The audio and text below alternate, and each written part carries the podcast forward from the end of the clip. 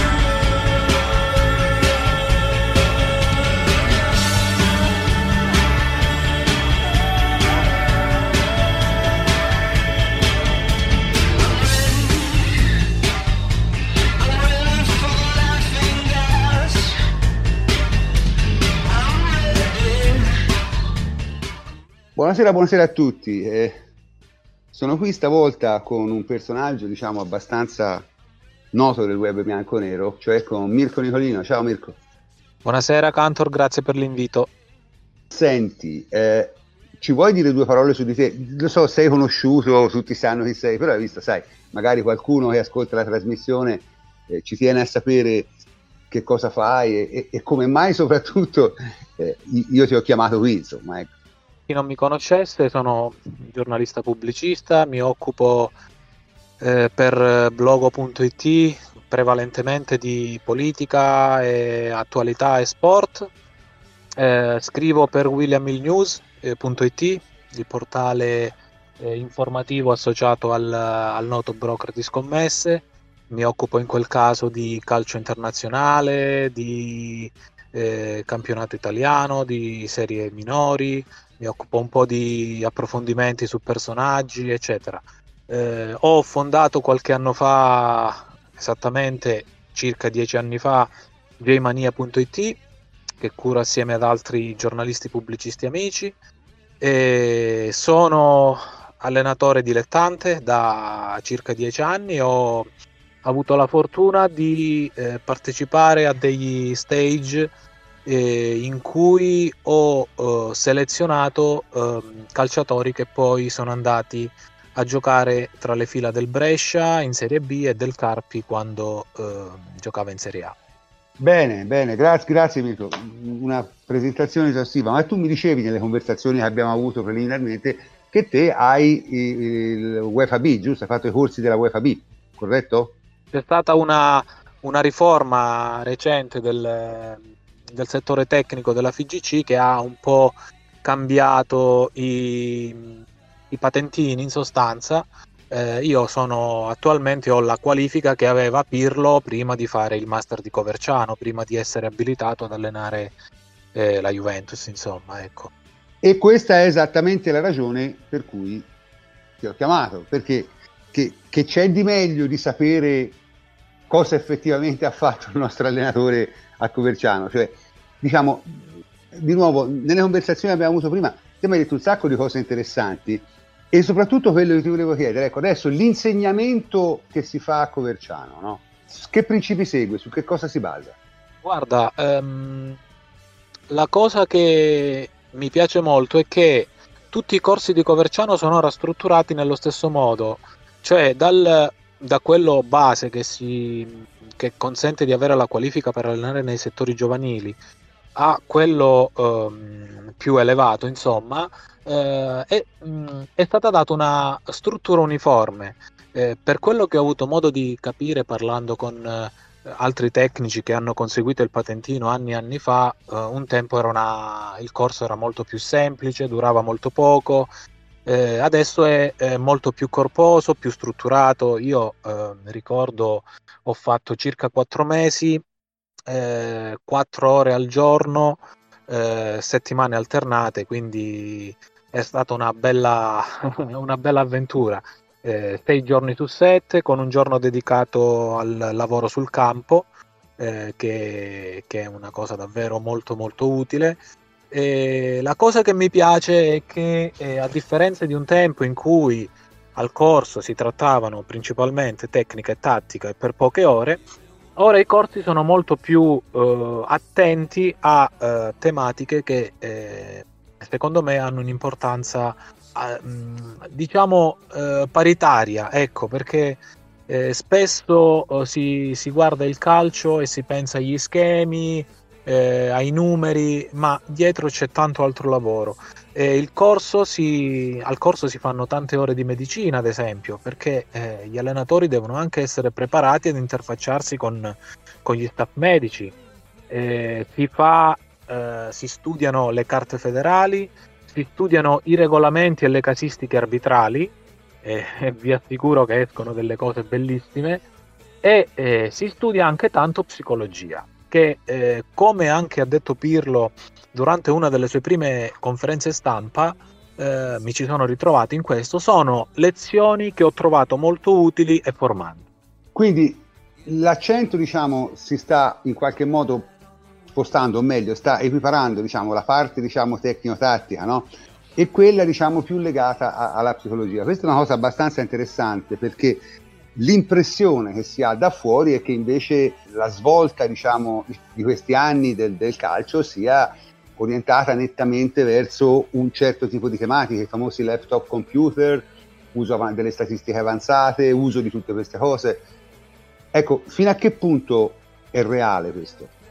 Guarda, ehm, la, l'impressione che ho avuto dai docenti che, con cui ho fatto lezione, che mi hanno fatto lezione, è che la scuola di pensiero sia quella di andare sempre più verso eh, una concentrazione maggiore sulla tecnica individuale e sulla psicologia individuale e collettiva piuttosto che eh, sugli schemi, la tattica eh, noiosa, eh, i numeri eh, freddi. Alla fine quello che, eh, su cui si vuole porre l'accento è che puoi fare? Quante esercitazioni ripetitive vuoi, quanti allenamenti vuoi, ma se non hai la, il polso psicologico della situazione, eh, non riesci ad ottenere risultati. Eh, il calcio, ehm, per come eh, lo vedo io ormai, per come ho avuto modo di di, sia di studiarlo che di eh,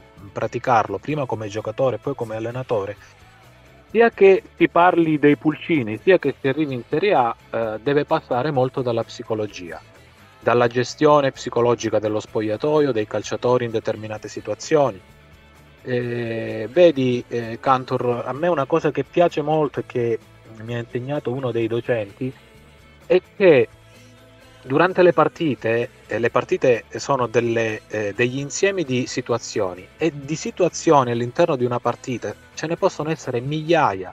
E un allenatore non può eh, assolutamente pensare di eh, preordinarle tutte, cioè durante gli allenamenti settimanali è impensabile riuscire a ehm, preparare tutte le situazioni che poi si presenteranno in campo perché in campo poi ti trovi, eh, magari stai sviluppando una situazione di gioco, un avversario, anziché fare quello che tu ti aspettavi facesse, fa un'altra cosa, oppure magari inciampa o inciampa un tuo giocatore, e quella situazione di gioco che hai preparato non puoi completarla così come l'avevi pensata. E allora a quel punto la soluzione, chi la trova? La trova il giocatore. L'allenatore dalla panchina in quel momento nella situazione in corso non può intervenire.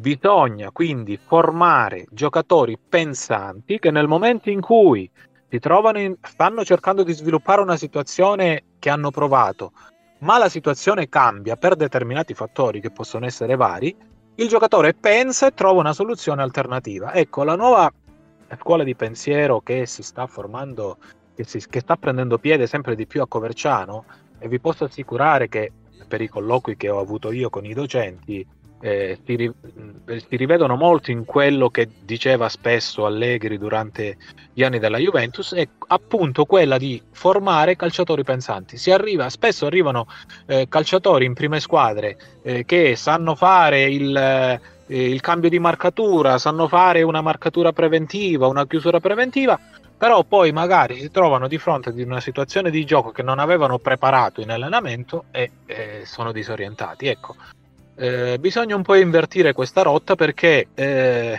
ieri sera, ad esempio, sentivo durante la telecronaca della partita Juventus-Sassuolo eh, Adani che diceva il Sassuolo non, eh, non, si, non, aspetta di vedere le situazioni come si svolgono, eh, attacca, eh, prende in mano l'iniziativa. Sì, ho capito, ma ci sono momenti in cui bisogna anche ragionare. Infatti, alla fine il Sassuolo ieri sera ha perso ha fatto una grandissima partita, però alla fine, siccome poi eh, quello che resta e, e, quello a cui aspirano tutti sono i risultati, eh, alla fine bisogna essere pensanti, bisogna anche in certe situazioni fermarsi un attimo, cercare di capire cosa fanno gli avversari, cosa, fa, cosa fanno i, anche i propri giocatori. Del resto, per definizione, l'allenatore stabilisce una strategia di gioco che è sì preordinata prima della partita, ma poi va adattata ai propri giocatori, ai giocatori avversari e alla strategia dell'allenatore avversario. Quindi la strategia deve essere modificata in continuazione eh, durante la partita. È impossibile mh, partire con una strategia a testa bassa e pensare di arrivare alla fine della partita. Sì, questo diciamo è puro buonsenso, nel senso io se, se, se mi avessero detto, me l'avessero chiesto a me che non so nulla di queste cose, avrei detto sì, è, è chiaro che il calcio essendo un gioco situazionale è, è, ragionevole pensare che la tua strategia cambia col cambiare del tempo e, e anche dell'avversario, ma anche dei tempi dell'avversario, questo è il punto. Quindi questa diciamo non è una cosa che mi, che mi colpisce, ma ha colpito però questa sforza dei giocatori pensanti, perché questa l'ho sentita L'ho letta in un'intervista anche di, di Gagliardi, non so se, se, se, è presente. Lui ha usato proprio questa parola qui, cioè formare giocatori che sappiano reagire alle situazioni, non tanto che abbiano un insieme di movimenti preordinati che devono svolgere. Perché chiaramente eh, gli schemi, diciamo comunque le, le, giocate fisse che uno può pure anche avere in certi casi, eh, perché no, non possono coprire tutte le situazioni possibili. Questo, questo risulta evidente persino a, a, a, un, a, un, profano come me. Comunque, diciamo, lo sviluppo che sta avendo il, il calcio d'Italia, secondo me, è abbastanza interessante da questo punto di vista, perché si cominciano a vedere cose che prima non si vedevano. La partita del Sassuolo di ieri sera, ma io francamente ritengo che il Sassuolo quest'anno abbia giocato delle grandi partite, ma ritengo anche che quel, quella di ieri sera non è stata una di quelle, non è stata una grande partita quella del Sassuolo, perché se ti alla fine di una grande partita tiri due volte in porta eh, e quegli altri tirano 10 o 12, è difficile parlare di grande partita. Diciamo che il Sassuolo è una squadra che ha sicuramente dei concetti di gioco estremamente chiari e cerca di applicarli ma ripeto, non è ieri sera, secondo me, che, che, che, che si sono viste queste cose. Ieri sera si è vista una squadra che in fondo alla partita poteva prendere 5 o 6 gol tranquillamente. E questo chiaramente non può essere l'obiettivo di un allenatore, è evidente. Io credo che se lo chiedi, se lo chiedi a De Zerbi, lui ti dice, ma sì, però sono sicuro, perché non credo che, che, che il suo obiettivo sia quello di concedere tutte quelle palle gol a un avversario, seppure forte, seppure in inferiorità numerica. Io, io, la vedo così, non so, te come la vedi? No, ma sono d'accordo. Del resto eh, si parla anche tanto dell'Atalanta, ad esempio, no? A me piace anche il modo di giocare di Gasperini perché eh, è stato uno dei primi a, a spingere tanto sulla marcatura uomo nella zona a me piace tanto la marcatura uomo nella zona che fa la, la, l'Atalanta perché riescono a farla in pochi, perché richiede un'intensità, richiede... però poi alla fine vedi eh, Cantor, ehm, anche l'Atalanta stessa eh, è capace di grandissime imprese, ma anche di, eh, di prendere un'imbarcata magari da una squadra medio-piccola. Eh, questo perché appunto non si riesce a, um, a entrare nell'ordine del, delle cose che eh, ogni tanto bisogna anche variare il canovaccio. Ecco, eh, alla fine la narrazione della partita di ieri sera di Juventus Sassuolo è che il Sassuolo comunque non ha perso ai punti, tra virgolette, eh, almeno è quello che ho sentito, perché comunque ha fatto una, una buona partita, perché ha, ha, messo in campo dei concetti di gioco, eccetera. A me sinceramente eh, dire che, eh, sentir dire che eh, la, ai punti il Sassuolo non ha perso, a me dà anche pure un po' fastidio, perché secondo me ieri sera il Sassuolo ha perso sia eh, in termini di gol, ma anche ai punti. Cioè, sì, ha fatto una. Eh, anche in dieci uomini hanno fatto, de- hanno fatto vedere dei bei concetti, hanno, eh, ci hanno messi sotto, sembrava corressero di più, ma in realtà loro eh, correvano di meno, ma facevano girare la palla più velocemente. Però alla fine la Juve ha portato la partita a casa. Quindi vuol dire che eh, quell'atteggiamento e quei concetti di gioco che alla fine ha messo in campo il Sassuolo non sono comunque stati sufficienti. E dire che comunque il Sassuolo ha vinto, secondo me, è sbagliato e ehm, dà anche un messaggio, trasmette anche un messaggio sbagliato a chi eh, eh, poi eh, segue il dibattito calcistico, perché mh, si dopa quasi il dibattito, secondo me. Ma dunque, io ripeto, sono, ho visto, cioè io sono vecchio, 64 anni, ho visto tantissimo calcio. Il primo calcio, il primo calcio che mi ricordo è quello degli anni 70, che era un altro sport rispetto a questo, nettamente un altro sport. Sebbene a livelli singoli ci fossero dei giocatori che potrebbero giocare tranquillamente adesso, però diciamo lo, lo, lo schema generale del gioco era completamente diverso, si giocava completamente in un altro modo, i giocatori erano molto meno atleti, si giocava a ritmi più bassi, c'era tutta una serie di cose, insomma il calcio degli anni 70 è profondamente diverso e l'ho visto evolversi in tutti questi anni e in qualche caso ho visto delle evoluzioni pensate, positive. In altri casi ho visto cose più discutibili. Ecco, devo essere sincero però che mi sembra che non siamo in una fase discutibile, mi sembra che adesso il calcio, il calcio si stia evolvendo verso eh, una cosa più interessante, una cosa più interessante. Poi è chiaro, al momento che si va a valutare eh, la singola partita, la singola prestazione, Ecco, il discorso, il Sassuolo ieri sera viene a fagiolo perché il Sassuolo ieri sera non solo ha perso sul campo, ma ha, ha perso, tra virgolette, anche in tutte le statistiche possibili e immaginabili, cioè nettamente. E quindi a questo punto dico, ma forse questo modo di vedere il calcio è, è, un, po', è, è un po' limitativo, secondo me, perché non no, non riflette ciò che poi te, te, vedi, te, vedi, su un campo di calcio. Poi, ripeto, io è chiaro che il, il Sassuolo è una squadra nettamente inferiore alla Juve e, e, e se perde è normale, però nel senso non, non, credo che ieri sera si sia vista la miglior partita del Sassuolo quest'anno. Ecco, io gli ho visto fare delle partite molto migliori, anche contro avversari buoni. Quindi francamente il discorso di ieri sera, la narrativa di ieri sera l'ho capita veramente molto molto molto molto poco, ecco, devo essere sincero. Secondo me ci ha messo molto più in difficoltà il Verona del Sassuolo, per dire, se dovessi dire una squadra. Chiaro? Però, ripeto, eh, queste sono opinioni personali e come tale ce le teniamo, insomma. Quello che volevo chiedere però a questo punto, eh, questo va chiesto perché te sei un allenatore e quindi ti chiedo, ma che allenatore è Pirlo? Eh, questa, questa è una bella domanda. Eh, mi, piace, mi piace seguirlo. Eh, ho, spero che ci sia modo e tempo eh, di seguire degli allenamenti di persona perché è una cosa che mi piace tanto fare.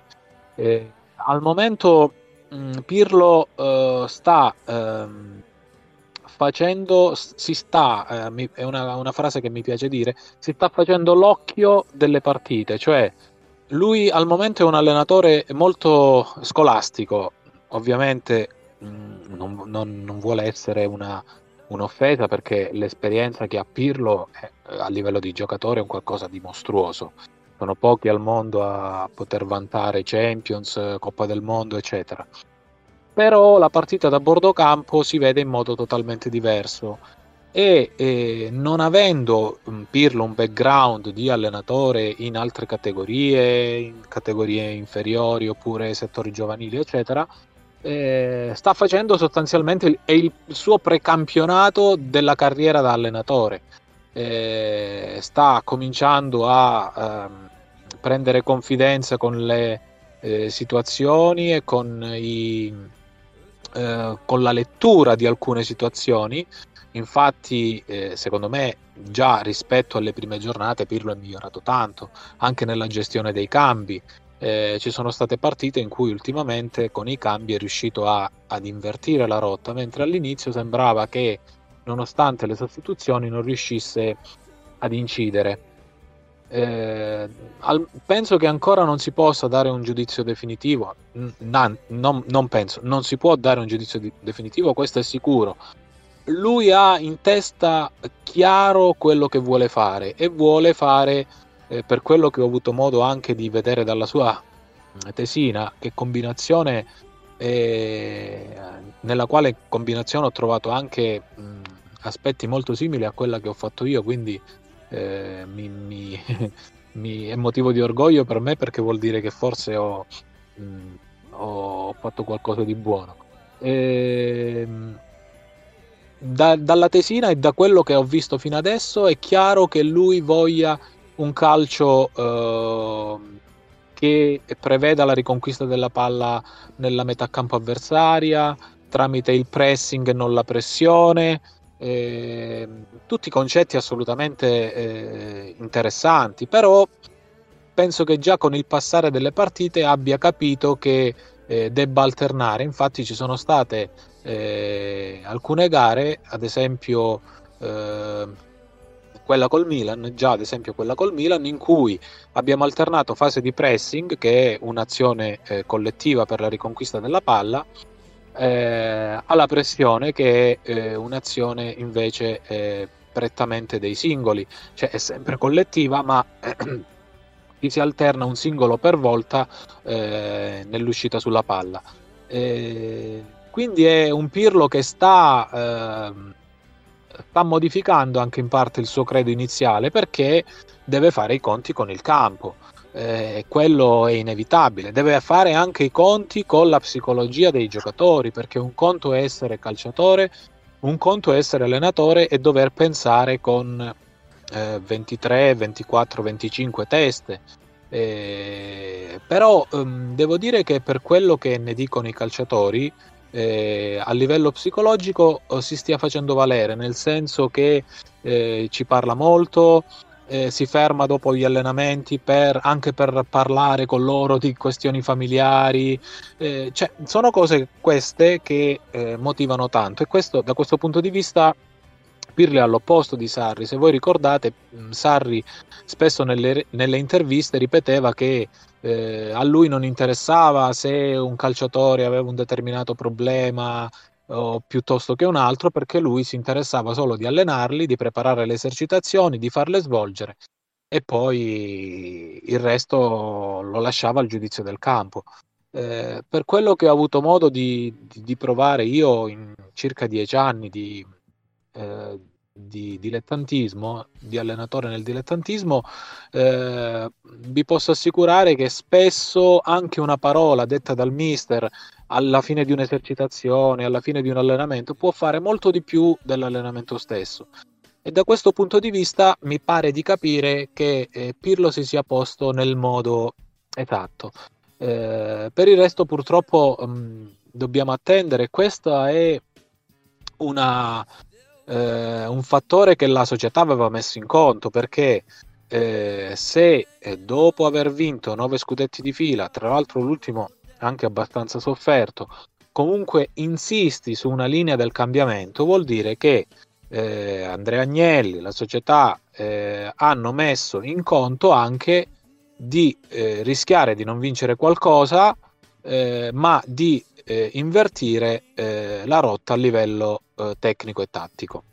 Beh sì, effettivamente quello che hai detto torna, nel senso che è, è impossibile pensare che, che, che, gente che ha l'esperienza che hanno i dirigenti della Juve non abbia pensato che ci sarebbero stati chiaramente dei problemi.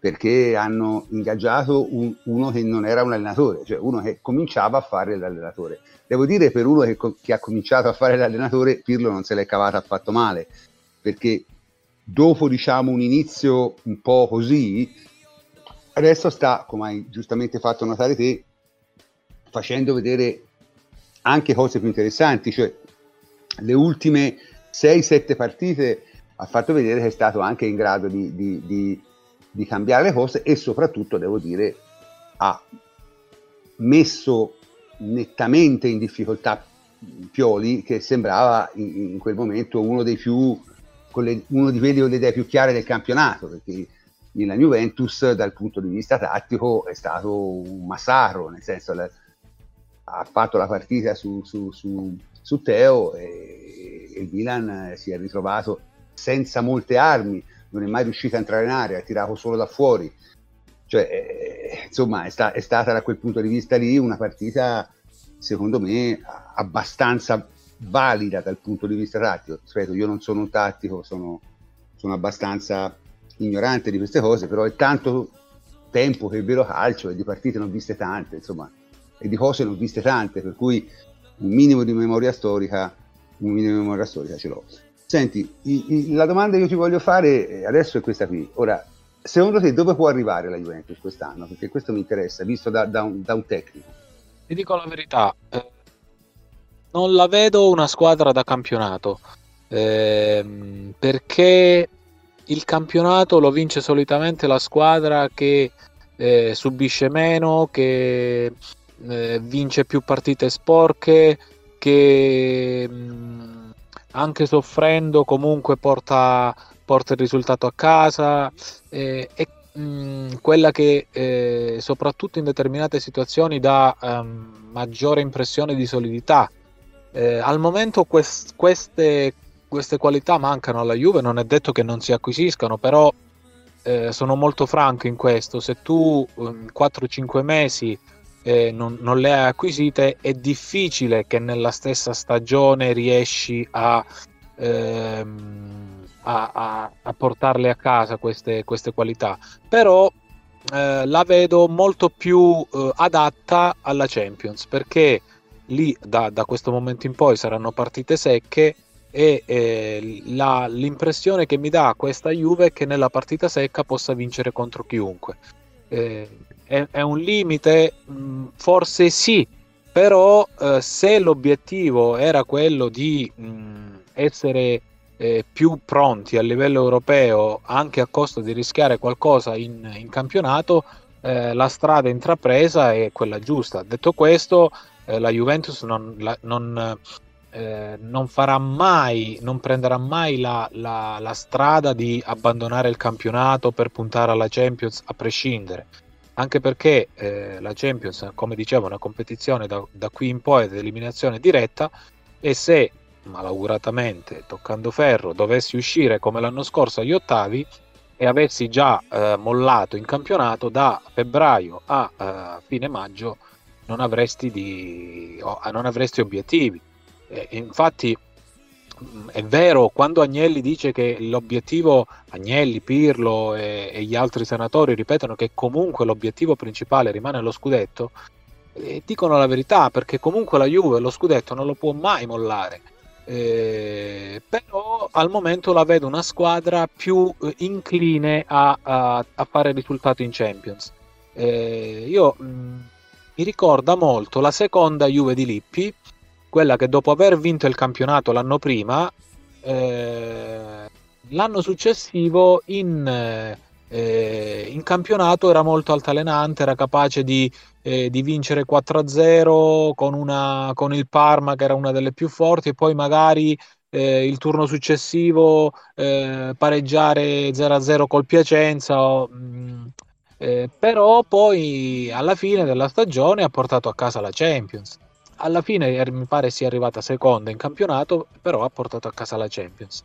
Eh, io penso che alla Juve abbiano, ci abbiano ragionato su, ab- abbiano messo tutto in conto e, e quindi da, da, questa stagione, eh, dico la verità, eh, prenderò quello che arriverà perché alla fine noi si è tifosi, però eh, chi gestisce la Juventus e chi eh, è lì, eh, stiamo parlando dei migliori professionisti che ci possano essere in, in circolazione.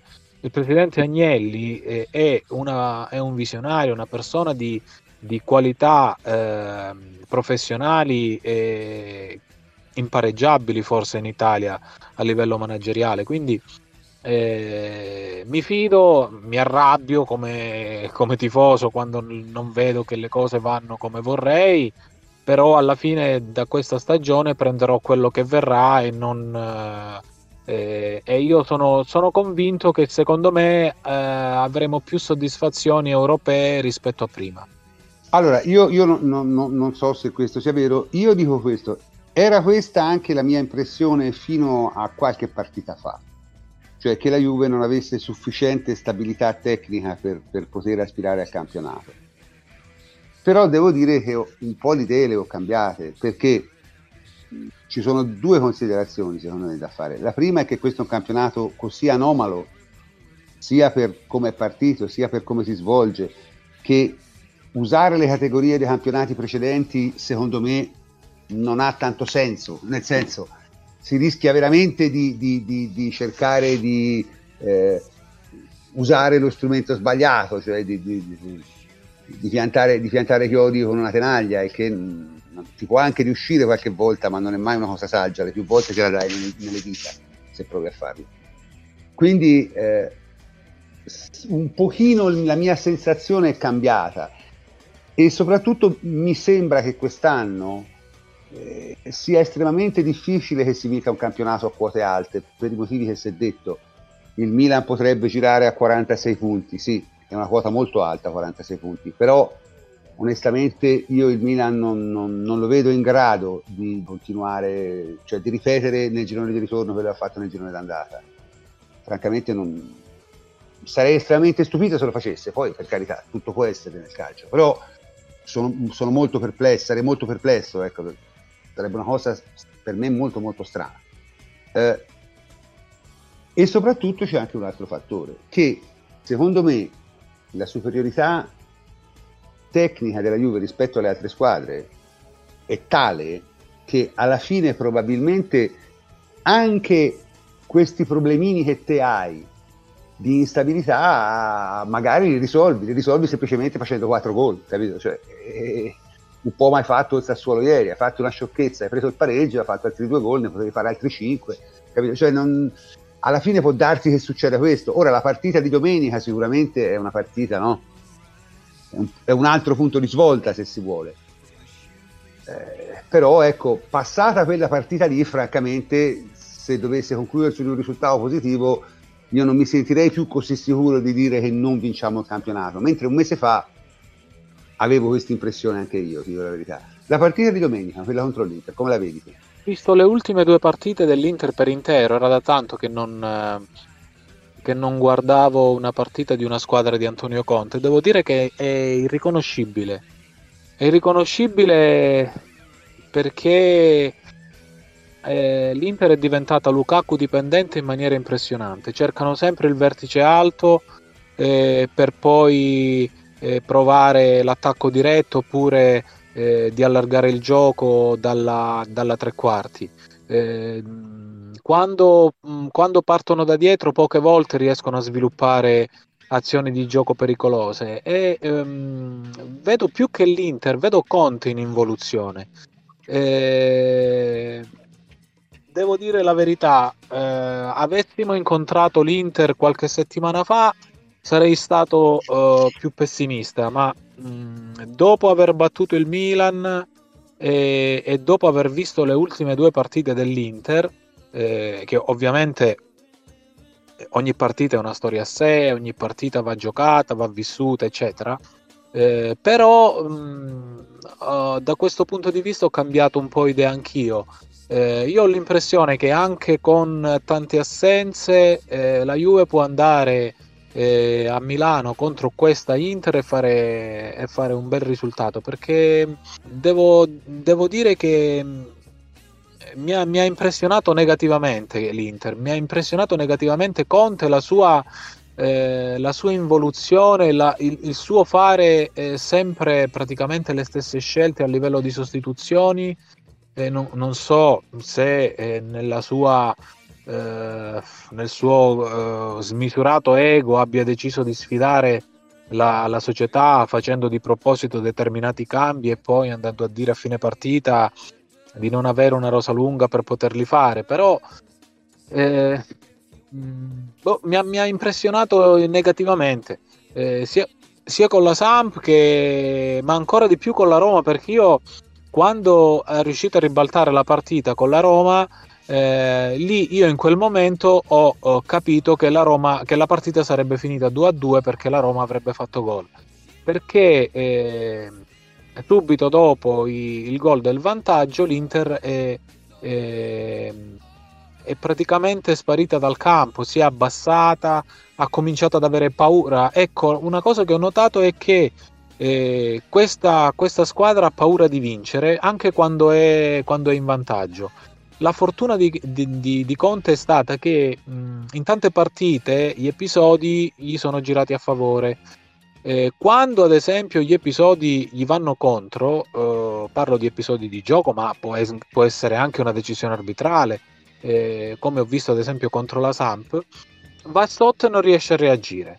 Eh, oppure va in vantaggio, ha un episodio a sfavore e eh, perde subito di eh, convinzione e si sfilaccia. Ehm, ho visto ieri ad esempio eh, sul 2-1, sul risultato di vantaggio, eh, correre molto il centrocampo dell'Inter e correre male eh, fare male la pressione perché l'Inter non fa pressing, fa pressione, esce con un uomo per volta. Ho visto Barella correre molto a casaccio. Eh, li vedo in confusione. Poi da qui a dire che, andia, che la Juve va a Milano e vince facile, ce ne passa. Però mh, sono molto più ottimista dopo aver visto l'Inter nelle ultime uscite. Ma io non ho visto tutta la partita con la Roma, ho visto diciamo tutto il primo tempo e qualcosa del secondo, ma non molto per, per impegni personali. E, e, e, niente, l'impressione che ho avuto è che appunto l'Inter ha un, un modo molto preciso di giocare, eh, eh, la costante ricerca appunto di, di, di Lukaku che, che, in qualche maniera li, li, liberi. Ecco, Lukaku se riesce a brutalizzare il difensore eh, diventa, diventa un problema perché effettivamente è un erede di Dio se trova un difensore un, po' più diciamo tosto, per esempio Smalling non, non l'ha marcato malissimo secondo me, beh allora la sua, la sua diciamo, efficacia diventa molto minore e, e, diventa di conseguenza molto minore l'efficacia dell'Inter. L'impressione che ha avuto in fondo è che lui volesse fare quello che faceva quando era la Juve, cioè a un certo punto sei in vantaggio, chiudi la porta e finisce la partita. Il problema è che farlo con Buffon, Bonucci, Barzagli e Chiellini giovani era una cosa, e se lo devi fare con i giocatori dell'Inter eh, diventa un problema, insomma, perché se te ti metti in una situazione in cui, ti devi, in cui praticamente fai difesa posizionale con i giocatori dell'Inter, insomma, gol lo prendi, eh? non c'è discussione su questo. Vediamo che ci riserva, vediamo che ci riserva domenica prossima, vedremo il tipo di sviluppo tattico che avrà la partita, capiremo forse un po' meglio anche quello, che può fare la Juve, ecco, perché anche lì la chiave tattica è chiara, l'Inter ha due giocatori, Hakimi e, e, e Lukaku, eh, da loro passa praticamente tutta la fase offensiva della squadra, o dall'uno o dall'altro. Vediamo come, come, reagisce, come reagisce Pirlo a questa, a questa situazione. Bene, io eh, ti ringrazio Mirko del tempo che mi hai dedicato, è stato gentilissimo e spero che in futuro ti potremo avere addirittura eh, nel podcast a dialogare eh, con tutta la redazione. Ora abbiamo scelto all'inizio di fare questa, questa specie di dialogo tra me e te anche per entrare un attimo nello, nello spirito insomma, della, della, cosa, per capire i tempi, per vedere come cavarsela. Però eh, ci conto, insomma, conto che tu possa partecipare attivamente al nostro podcast perché della tua expertise e della tua competenza sicuramente, sicuramente ce n'è bisogno. Quindi ti ringrazio e ti saluto. Uh, ciao Mirko e grazie. E voi, a presto. Bene, eh, io come sempre sono il professor Cantor e come sempre vi saluto. Buonanotte a tutti. Questo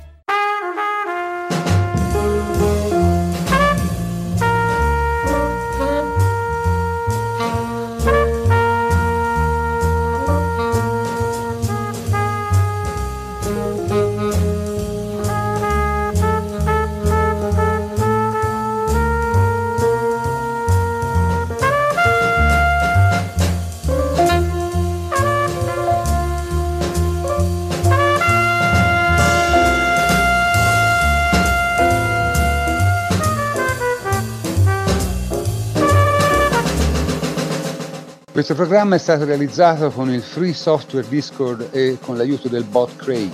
Io sono il professor Canto. Ci sentiamo la prossima volta.